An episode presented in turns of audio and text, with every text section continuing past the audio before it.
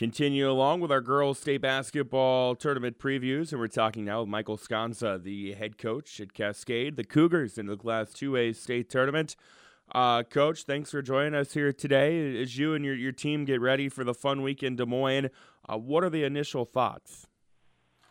Oh, it's just great to be part of this opportunity. Um, you know, you never know if it's ever going to happen again or anything like that nature, but our whole point is just to enjoy the moment. You know, we took the day off yesterday. Today we'll start getting to work on playing Dike New Hartford. So it's we're just going to roll with it. We got a, a lot of things lined up between now and Tuesday night, but it's fallen into place really well. I know this is a program, uh, having followed state basketball for many years, that you know if you aren't there, you're very much contending to get there, and, and has a rich history over the last you know decade plus. Speak to the the culture and tradition that's been instilled there at Cascade that allows opportunities like this for your girls. Well, a lot of it is is I have kids that compete.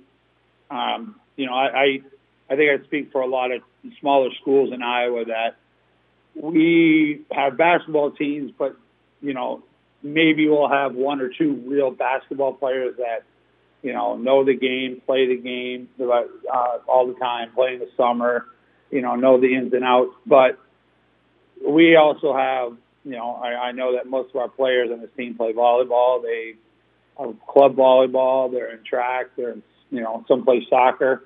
Uh, a lot play softball. So these kids are very well-rounded athletes, and I think that makes us way better um, you know, we have a couple kids that play a lot of basketball, but we have a lot of kids that do multiple things. And the bottom line is, as long as you're competitive and love to compete, that's all I ever care about. I need competitors, and that's what we've been fortunate enough to have here at Cascade High School.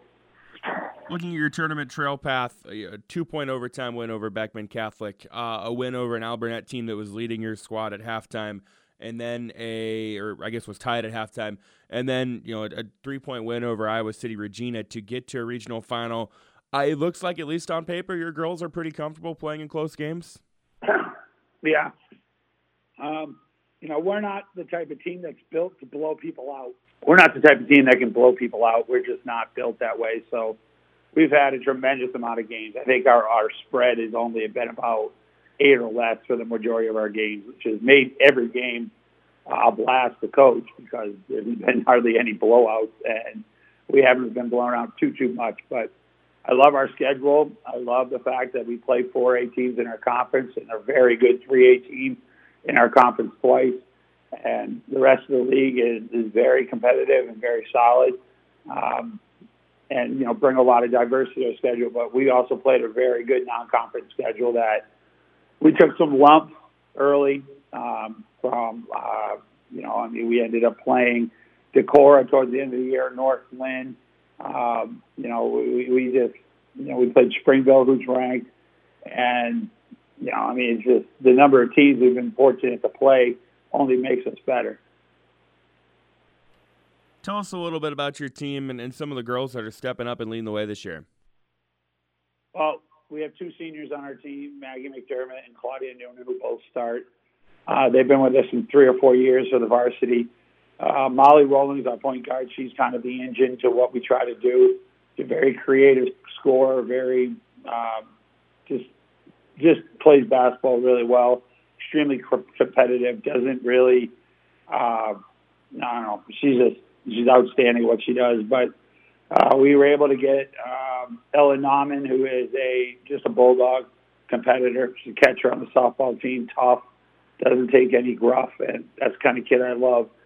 So she does her role well. Addison Frake may be the most versatile kid I've coached in 15 years.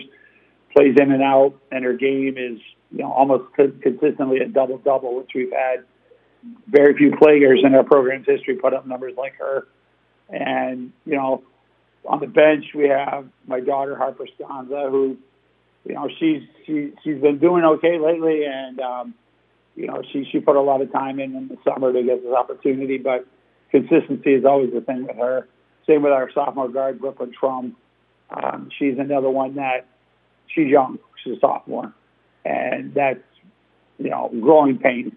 Uh, we have Josie Monarch, who was our starting post, but missed about six weeks because what might have been we thought was a uh, was a uh, fracture in the femur, and then ended up being a um, almost almost a, a stress fracture. But she rested enough, and now she's back with us, which makes me happy. And then we got the ultra freak athlete Kate Green, who is part of the shuttle hurdle state championship team here at Cascade High School, and just does the job well. The mean potato team. I mean, we're nothing to look at. We're nothing fancy, but we're a bunch of grunts that you know love to compete, and that's my kind of team. I love to coach.